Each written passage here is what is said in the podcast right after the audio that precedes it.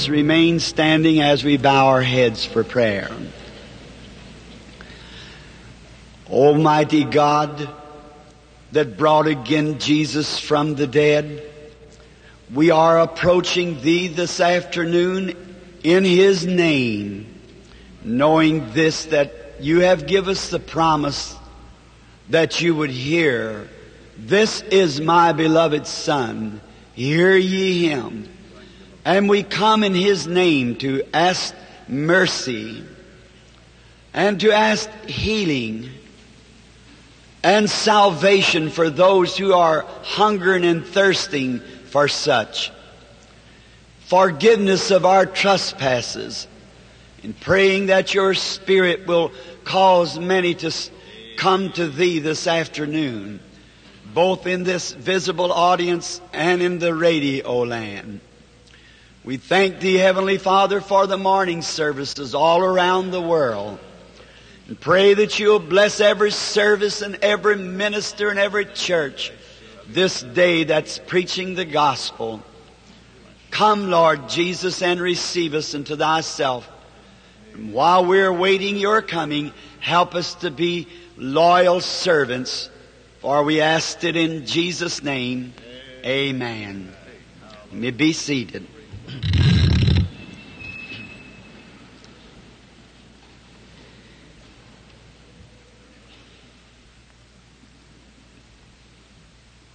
Was enjoying some fellowship this morning with the Armenian people of the, the city at their church. And to my surprise, uh, there was a lady who could interpret uh, languages that last evening I was speaking here and was, the Holy Spirit was speaking rather and was calling the people out in the meeting and telling them of their different afflictions and their diseases and sometimes I couldn't make them understand just who it was and then the Holy Spirit would call their name out as you've noticed Him doing that. And then they were telling me this morning, which visions to me are just like a trance.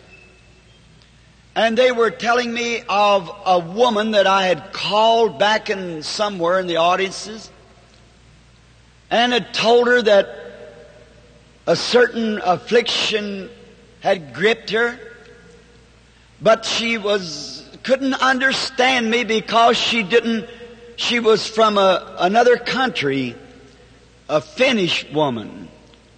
And then the Holy Spirit, to show that He's no respect of person, spoke through here and called her name and told her to bless God. Spoke in a language that I didn't know and called the woman and give who she was and something about to uh, the Lord's blessings upon her or something other in Finnish language. I don't even know English, let alone Finnish. So it goes to show that God speaks in all the languages and all human beings belong to Him. How wonderful. He is doing the exceedingly abundantly. I do not wish to take too much of the time, but just while this is on my mind, I remember some time ago at the Sam Houston Coliseum in, down in Houston, Texas. And we were trying to, had such an overflow crowd till we were trying to take care of part of them at the Coliseum and part over to Raymond Richey's. Now I'm sure that the Angelus Temple knows who Raymond Richey is. He was a personal friend to the founder of this church. And I would pray over here for our prayer line, then go over to the Coliseum and pray. And one night when my brother was taking me from the prayer line, I heard a little Spanish girl weeping. And she would have been the next in line according to the numbers of the prayer cards I was calling. And she wasn't nothing but a child of 15 years old, something. Well, my brother started pushing me on, and the man that was supposed to take me. But somehow something told me, see that child. And I said, oh, bring her here. And they brought her over and she gave her prayer card to the man. And so she came over and I began to speak to her and, and she just stood there. I thought she might be deaf and dumb. But find out she couldn't speak English. She could not understand one word of English. And so I asked if there was an interpreter. And they got a man and brought him up for the interpretation. Well, I asked her a few questions and she began answering me uh, through the interpreter. And then all of a sudden the vision come. And I said, I see before me a little girl with little plaited hair hanging down her back. She's sitting by an old fireplace eating yellow corn from a cob that's been took from a kittle which hangs over the fireplace. And she's eaten too much of it. She falls violently ill. And she's taken to the bed by her mother and thrown into epilepsy. And then the vision left. And the little girl turned to the interpreter and said in Spanish, I thought he couldn't speak Spanish. And the interpreter said, You spoke English, did you not, Brother Branham? I said, I did. He said, Well, she said you spoke Spanish. I said, Stop the recorders all along the row. And they stopped and we played it back, and every word was English. And then we had her to repeat what I said, and as long as the vision was going on, she heard every word in English. Why hear, how hear we ever man in our own tongue wherein we were born? God is still God. Now when I begin to say words within myself, she didn't understand that at all. But the Holy Spirit speaking English was interpreted to her in Spanish. God is a good God, as Oral Roberts places it. Certainly is true. And if we could only grasp that this afternoon, that His goodness to that little woman, Finnish or whatever she was last night, to be sure that her faith would be recognized. He called her in her own language. Wonderful. Now overseas, many times we see that happen in the foreign countries. That I'll be standing speaking and it'll turn right back around and use my language and call people their names and everything just like it does here in their own native language. That's what I call Pentecost. I, I believe it. That's the Holy Spirit. Now, the last few nights we haven't been giving out any prayer cards for a prayer line. So I believe it would be in order tonight to have a prayer line to pray for the sick. All next week, beginning Tuesday night, we expect to go all through next week. So you come out each night, come praying, bringing somebody with you. The boys will be giving out the prayer cards in about 35 minutes as soon as the service is finished here. And you who want a prayer card, just remain. Now they'll bring the prayer cards up here and give them out to anyone who wants them.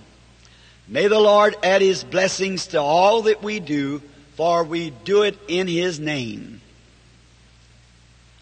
Now to our subject and to our lesson for a few moments. Brother David read the scriptures because I just met an old friend that's sitting present this afternoon.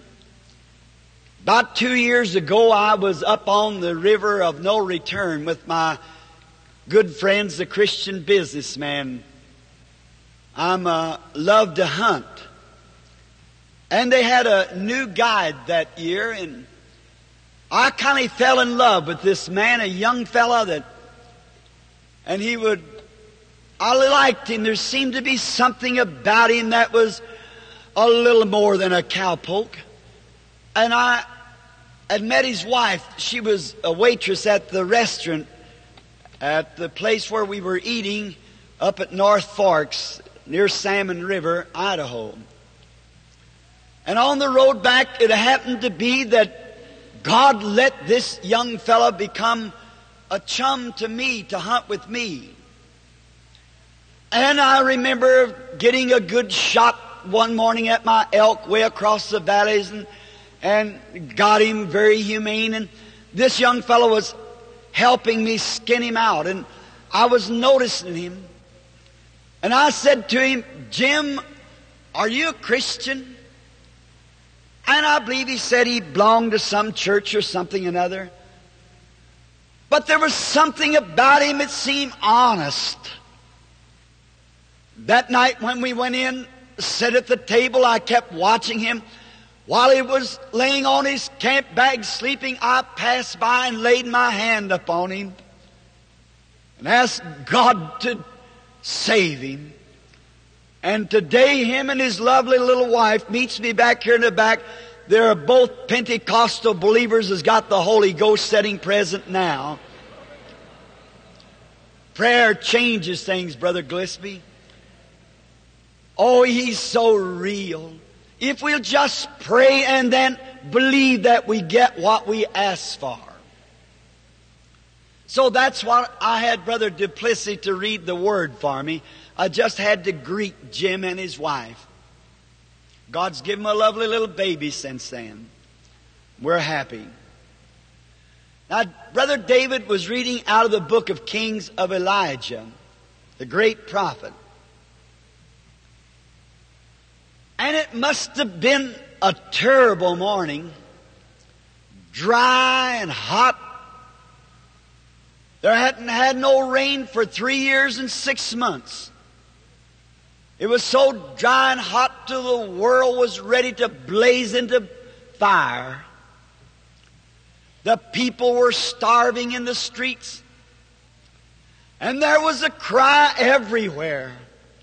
All this had been brought on because of the moral decay of the nation. Israel was loved of God. But when they got out of the will of God, the enemy taking them over. God loves His church. But when we get out of the will of God, the enemy takes the church over.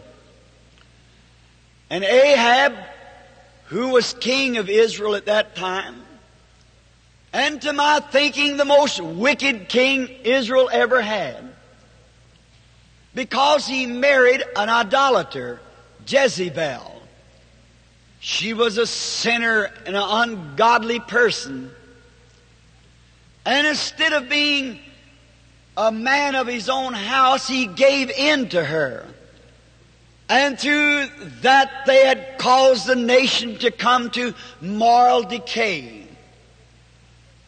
They'd went after, brought the nation into idolatry because that they'd went after her idols.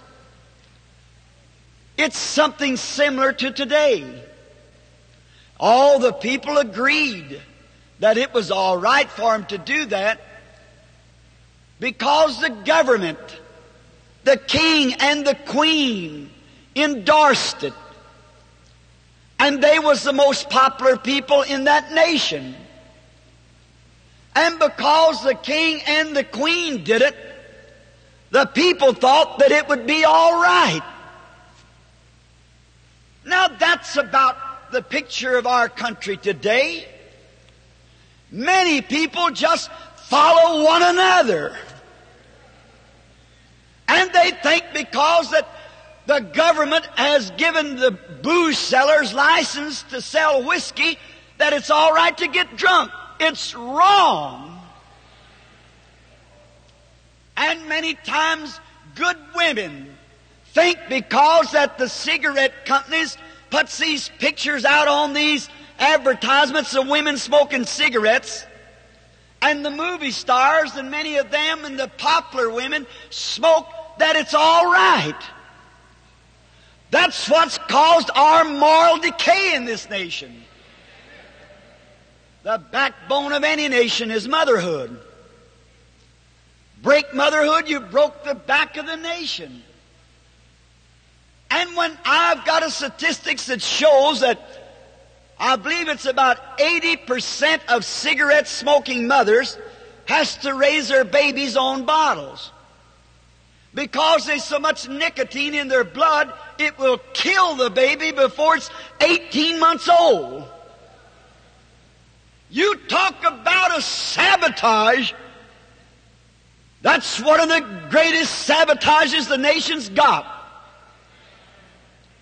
And regardless of all of the warnings that the doctors put out, such slogans as cancer by carload, and all these warnings, the people want to follow one another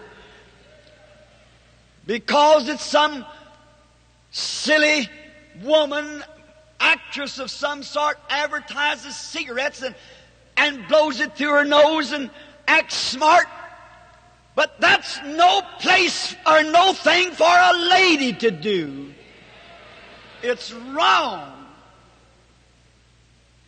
I was passing down one of your streets here a few days ago and I seen in a bar room. It said tables for ladies. I don't mean to be rude and I don't want to hurt anyone's feelings. But ladies don't go in places like that. They've never had one in there.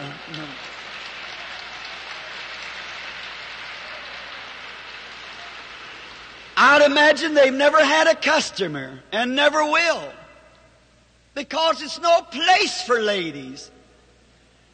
But find people sometime. See those things and, and see people who are up and up what we call, go into such places and they think that's the thing for them to do. Fear God and keep His commandments, for this is the whole duty of man. But you see, the, the king had said this is all right because his wife thought it was all right. And they'd caused a moral decay. And then they thought because they were prosperous, no wars, and so forth, that that was a sign that God was with them. Prosperity is not always a sign that God is with you. Many times that's deceiving. The rain falls on the just and the unjust. But it's by their fruits they are known. And so this nation was really corrupted. And God had sent judgment upon it. All the preachers had bent under the heavy load because the members of the church had forced them to do things. I feel sorry for a preacher that's got no more God about him than to let his congregation dick to him and get him off in a rut like that. I believe that we need preachers that's man, that's God fearing, God sent servants who's not afraid to call black, black, and white, white. The gospel's been handled too much now with kid gloves on. We need some old fashioned preaching like Billy Sunday and John the Baptist and some of them old fashioned hellfire and brimstone messages again back to the people. I know it's not popular, so when they got away from that, you see what a condition the nations got in. So it it takes that, brother. And all that the pastors had give in. So they let the, that had a social gospel, no doubt. And so, but there was one who didn't give in. There was a little old prophet in the land in that day. He didn't bow down to any of their idols, for he knew that Jehovah was a holy God. And he required holiness and cleanliness and decency. For he knew that Jehovah could not change.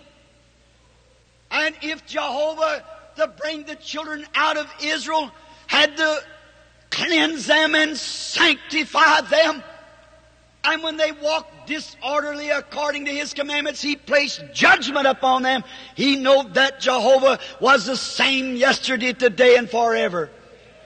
Therefore, He would not give in. Oh, Jezebel hated Him. And all of her company hated Him. But God loved Him and respected Him because He never let down on the Word of God. He stayed with it. God give us more Elijahs in this cruel, evil day of corruption that we're living in. That's not a scared to preach what's the truth, what the Bible says. Without holiness, no man shall see the Lord. You must be cleansed from your sins by the blood of the Lord Jesus. Now, there was a woman in the land Neither one of these people know each other. But she must have been an honorable woman. She must have been the type of woman that Elijah was a man. Because God chose that woman out of all the women that there was in Israel to entertain his prophet. And he would have never chosen an immoral woman to entertain his prophet. And this woman was a widow woman. The drought was in the land. And she started out after the death of her husband. She had a little baby to raise. And she was struggling to try to make a living for the little fella. And finally the bread began to cease and it come to a place one day when she went in to look at her little fella, and she seen his little sleeves out, torn. She might have looked at herself in a mirror and seen that how she'd left the table with something on it for the baby, and her own cheekbones are sticking out, and her little frail looking arms. She didn't mind it for herself. But the little boy, she was trying, she didn't want to see him die.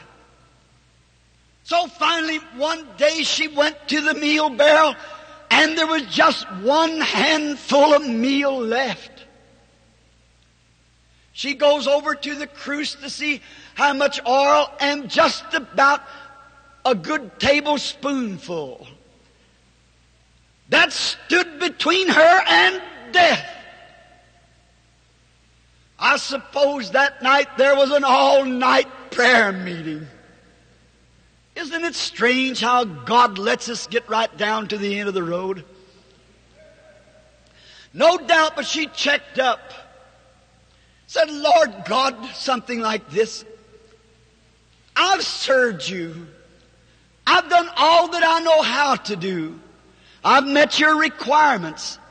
Here I've got one handful of meal and a spoonful of oil between death for my child and myself. All night long she must have prayed. And when the little fellow would wake up, turn over and say, Mama, would you go back to the cupboard and see if there's just a little bit of that bread left? She'd go back, cry a little, and then she would come back and give him a little water to drink. For she knew she could just had this little bit and it had to maybe make the next day. And the little fellow maybe couldn't sleep good because of hungry. I've been through those places. No doubt but what there's many here have been through those places. I see my mother leave the table of a morning, sit back in the house and cry. When she what we had on the table was some stale bread. And she'd pour some coffee over it and some sugar over the top of it for us kiddies and go back in the room and weep. Say, I'm not hungry when she was hungry. And us trying to go to school like that. And the woman, as she seen those, that crucial hour coming, no doubt she checked up and said, Lord, I've done all that I know how to do. When you've done everything that you know how to do, and met every requirement that God has required, that's where faith takes a hold. That's where faith comes in. If you've met every requirement that God required you to do, then sometimes God tests your faith to see what kind of a reaction you'll have on your action. Oh, He's good at that.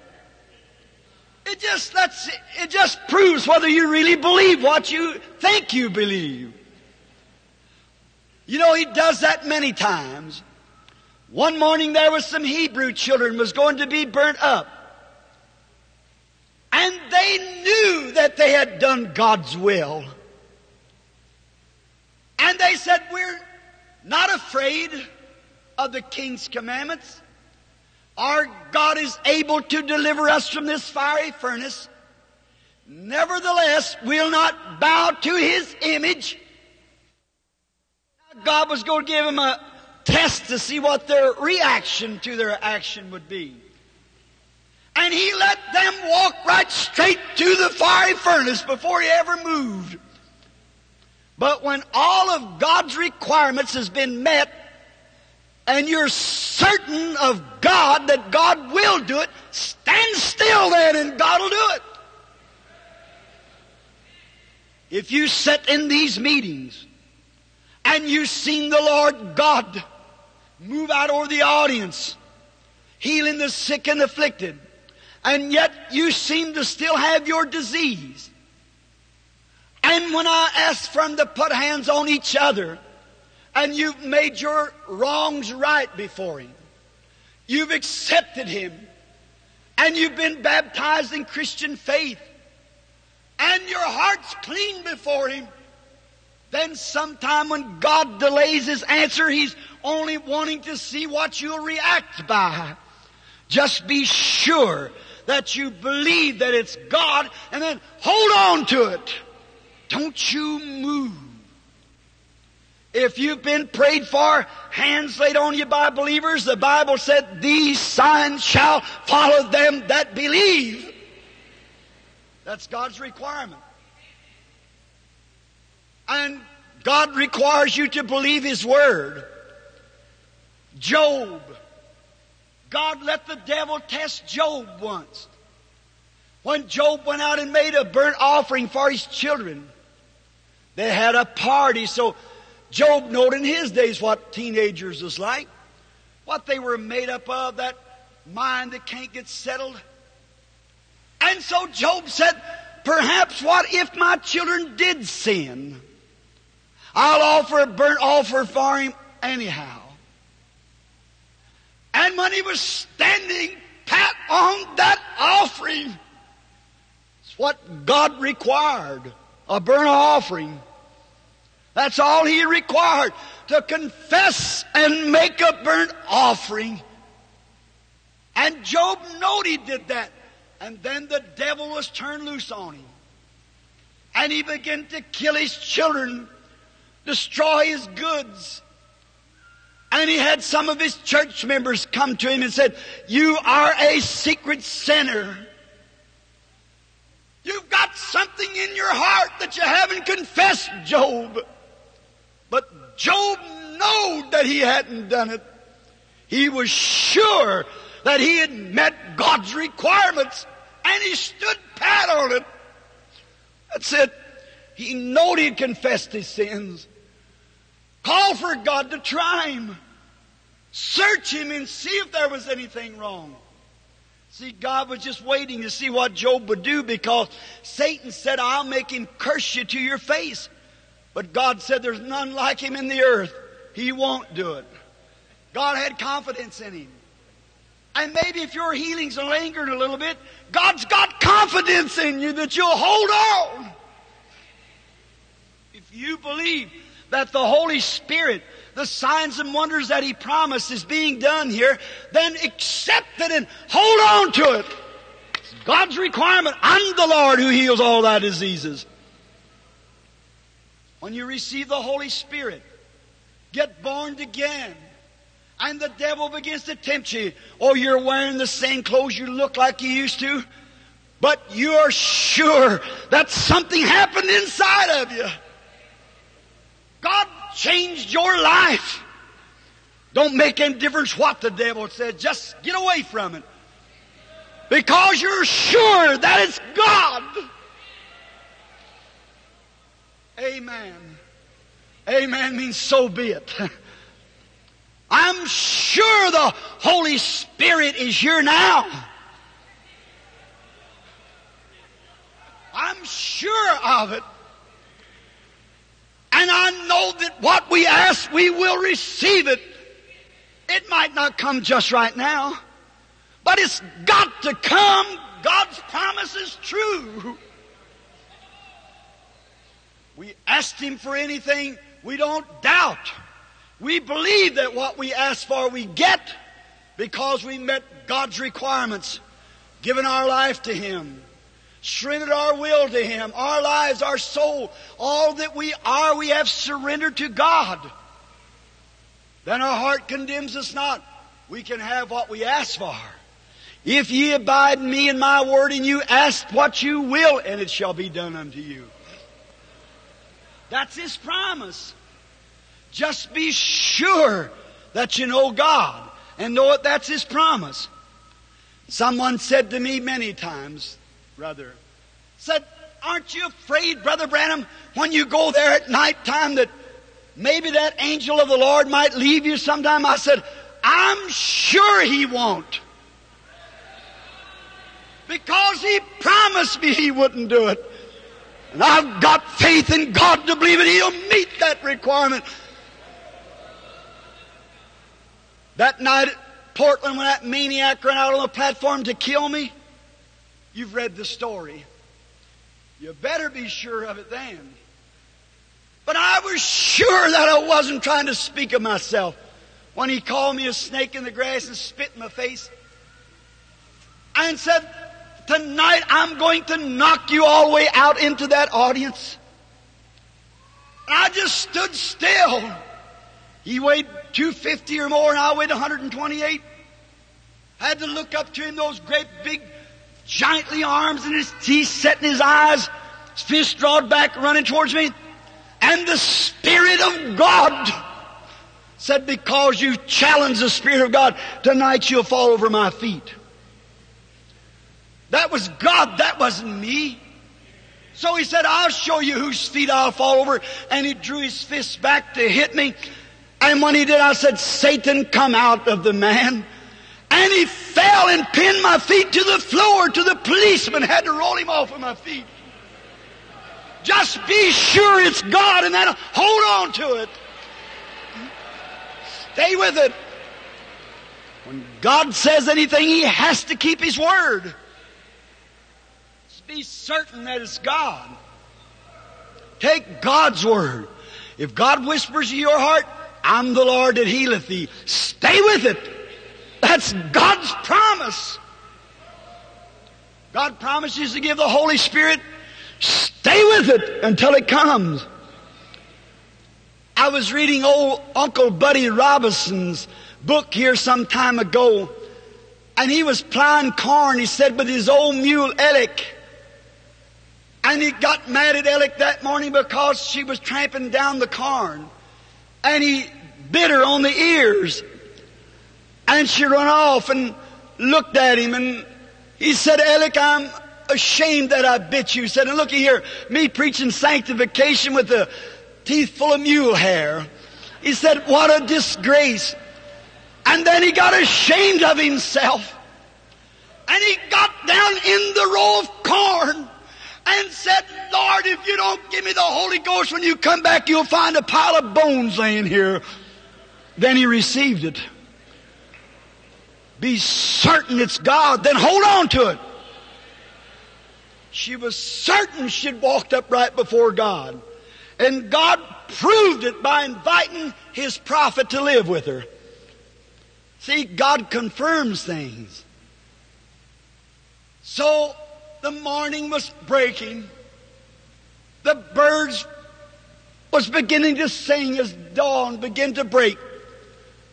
She looked at the little fellow again and she patted him. She knelt down and said, Lord God, he'll be getting up in a few minutes. I'll go and prepare the last thing I got and give it to him and then I'll take him in my arms and we'll die together. So she went and got the handful of meal. Now, meal was a meal offering, which means Christ the Word. And when they ground the meal offering in the days of the Bible, they used a certain burr that ground every little bit of meal just exactly the same. There was no difference in it. Well, that types this. The same means Jesus Christ is the same yesterday, today, and forever. When God ground His life out of Him at Calvary, He gave it to the church that He'd be the same yesterday, today, and forever. Then she goes and gets the oil. The oil represents the Spirit. That's why we anoint with oil. It represents the Spirit. And she put the, the oil and the meal together and begin to prepare it. And when the Spirit and the Word gets together, something's going to take place. She was at the inn. So she got the Word and the Spirit and began to mix it together. Now it's ready for baking. She goes out in the yard to pick up two sticks. Did you notice the Bible said two sticks? Now in the old days, Jimmy, I guess we've done it many times ourselves. You take two sticks and cross them and you put the fire right in the middle. And as the sticks burn, you push them in if you're camping out at night. It keeps the fire going all night long. Pushing it in. The fire was in the middle. If you notice, the two sticks represented the cross. Self-sacrifice. Now she'd mix the Word and the the Spirit together and was ready to put it to the fire. And she goes to pick up these sticks and perhaps she just got the last one in her hand and was starting back in the house and she looked at the gate. There was a gentle looking old man, perhaps bald headed and whiskers hanging down, standing leaning across the gate. He said, Would you fetch me just a little drink of water? She looked at him and thought, Well, I've got just about a, a half a gallon in the house. But the poor old fellow looks so thirsty. I'll be willing to divide with him. And she might have said, Yes, kind sir, I will get you a little of the water because the springs had dried up and everything. All waters had dried up. And she started in to get the water and he knowed, you see, God answers on both ends of the line. About two hours before that, the brook had dried up on top of the mountain where Elijah was. He said, Elijah, go down to the city and keep walking until you find a woman with two sticks in her hand. She's going to feed you. God does things real. I've sent you down there and she's going to feed you. She hasn't got nothing in the house, but I'm going to feed you. And he walked down the street till he seen that woman packing those two sticks and that must be her. So he had to catch her attention. He said, Would you fetch me a little water? And she said, I will. And she turned and started. He said, And just bring me a little morsel of bread in your hand. Elijah, seeing that vision, already knew what the conditions was. And she said, As the Lord liveth, Elijah knew she was a Christian then, a believer. As the Lord liveth, I've only got just a handful of meal and a spoonful of oil that I've already prepared. I've dressed it, got it ready, and I'm taking these two sticks to make a little cake for my son and I, and we're going to eat it and die. See, now here comes a great lesson. But Elijah said, Bake me one first. Oh, what is it there? What lesson do we learn? Seek ye first the kingdom of God and His righteousness. Bake me one first. And she looked. She said, I wonder who that is. There's something about the man that seems to be different. And he said, Break me one first and bring it. And she started in to do what he said. Then she heard that comforting word that always comforts. For thus saith the Lord. The barrel will not be empty nor the cruse run dry until the day that God sends rain on the earth. What was it? That very dark, crucial moment come, but God's always on the scene. If you're sure that it's God, if you've repented of your sins, if you've met God's requirement, then be sure that God will keep His promise. If men and women could only realize that, God's obligated to His promise. And if you've met His requirements, if you confess your sins, and you've made your wrongs right, and you've done everything God has required, then hold on to God. You've got to see daylight. He's got to bring it through. Just be certain that it's God. And He'll take care of the rest of it. If you're sure that it's God. Some time ago, I was over at a little city in Arkansas, about 15 years ago, not quite that long, I'd say 12 years ago. I have a terrible segregation in Arkansas. And I've been into a little church and the policeman helped me in and out and I was coming out of the church and I could hear someone saying, mercy, mercy. I thought, where is that coming from? And I looked over to my left, standing over to one side stood a, a Negro man, way out from the white people. He had his little cap in his hand, hollering, Mercy! Mercy! And something struck me. That man wants to talk to me. And I said to the policeman, I said, I want to go over and see that man. Oh, he said, Mr. Branham, you can't do that. You'd start trouble here in Arkansas. Said, you can't do that. He said, we just can't let you do that. I said, but the Holy Spirit's telling me to go. He said, well, Brother Branham, you'll start a race, right? I said, all these white people here to be prayed for, and you go over there, that colored man. I said, I can't help what kind of laws you got. I follow a law, and that law is the law of the Spirit. And he said, go to that man. And I just pulled loose from him. And I went over there and I heard his wife say, Be of good courage, honey. The parson is coming. And I got over there and I said, How do you do? He had his hands out like this. He said, Is you, I'm not saying this disregarding to my colored friends, either here on the radio, but he had a real southern talk. And he said, Is this you, Parson Branham? And I said, Yes, sir, it is. He put his hands on my face. He said, You's a younger man than I thought you was. Him blind. And he said, Has you got just a minute? I want to tell you something. I said, Yes, brother. I got as much time as you want to talk. He said, I've been a Christian since I was a little boy.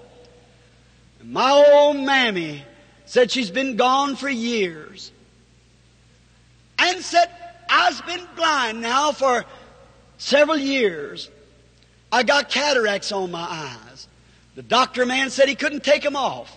They done wrapped around the optical nerve. And he couldn't take them off. And he said, I never heard of you in my life, Parson Branham. But said last night about nine o'clock I went to bed. He said, I dreamed I saw my old mammy come up to my bedside. And she said to me, honey, rise up and put on your clothes and go down to a city called Mohawk and have Brother Branham to pray for you. You're going to get your sight. He says, do you believe that, Brother Branham? I said, I believe it with all my heart. He said, my old mammy never told me a lie in her life.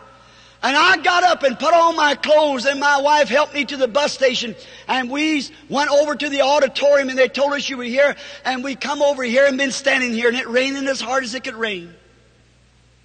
I looked at him. I put my arms around him. And I said, Lord God, I don't know, but somehow he's certain. And I'm certain that you let his old mammy come to him in a dream to tell him that he's going to get his sight. And he's so sure that he's going to get his sight. Lord God, let it be now. And I know Morton said that and he started batting his eyes. He said, Thank you, Lord. And I said, Can you see, Uncle? And he said, Sure, I can see. Said, I knowed I was going to see. And his wife said, Honey, can you really see? Said, Sure, you see that red car sitting there? said, sure I can see. A great scream went up from everywhere and the people glorified God. What was it? He was certain that God had spoke to him in that dream. And if God's certain by a dream, how much more certain is he by his word? Be certain. Hold on to it. God will bring it to pass. Let us pray. Lord, when I think of many of the experiences, I don't know today where that man is. Thou knowest. I may never have the privilege of looking at him again on earth. But no doubt sometime across the river yonder, when we have both climbed the golden stairs into your kingdom, I shall see him there because he was certain he couldn't read your word, but you spoke to him by a dream and by his truthful mother. And he was certain that his mother wouldn't lie.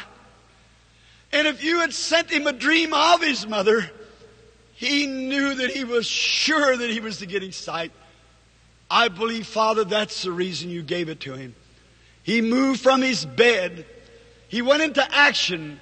He put his faith to work. And you confirmed his faith by giving him his sight. There are many sitting here, Lord, today. Many out in radio land. That's read the word and heard the promises, but has never been just sure of it. God, let him be certain today that if God has said so, he has to keep that word right. Sometimes he lets reaction come just to see what we will do. May every person now that's both here and in the invisible audience, let them take a hold of your word, your promise, confess their sins and their unbelief, and hold on to that promise until daylight breaks for them. Grant it, Lord. May they be sure and certain that you'll keep your promise, every one of them. For we asked it in Jesus' name and for His sake. Amen. God bless you. How many certain God keeps His promise? We used to sing an old song over in the Baptist church. His promise is true. He will not forsake you. God is still on the throne. Did you ever sing it? Let's see your hands, all it knows it. Give us a card, sister. God is still on the throne, and He ever remembers His own. His promise is true. He will not forget you. God is still on the throne. Wonder, Brother Duffy, if you can help me lead it. All right. Let's sing it. God is still on His throne. He never forsaketh His own. His promise is true.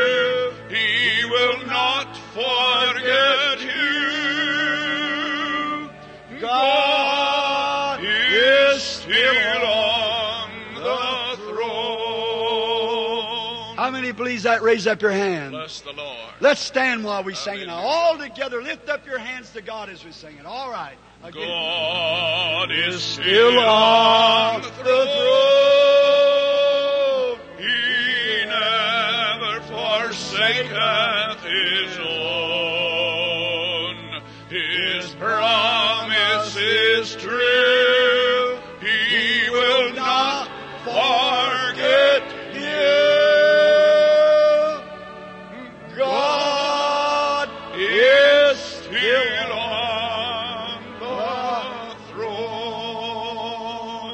Turn around and shake hands with somebody near you. Let's sing it again now as we're, as we're, as we're shaking hands. All you Methodists and Baptists and Presbyterian and Luthers and Pentecostals, make up with each other. Chew each other's chewing gum. Just have fellowship. Just really uh, have a good time together. All right, sister, let's sing it again. Everybody, we're off the air. see? God is still on. You believe it? Raise your hand now. He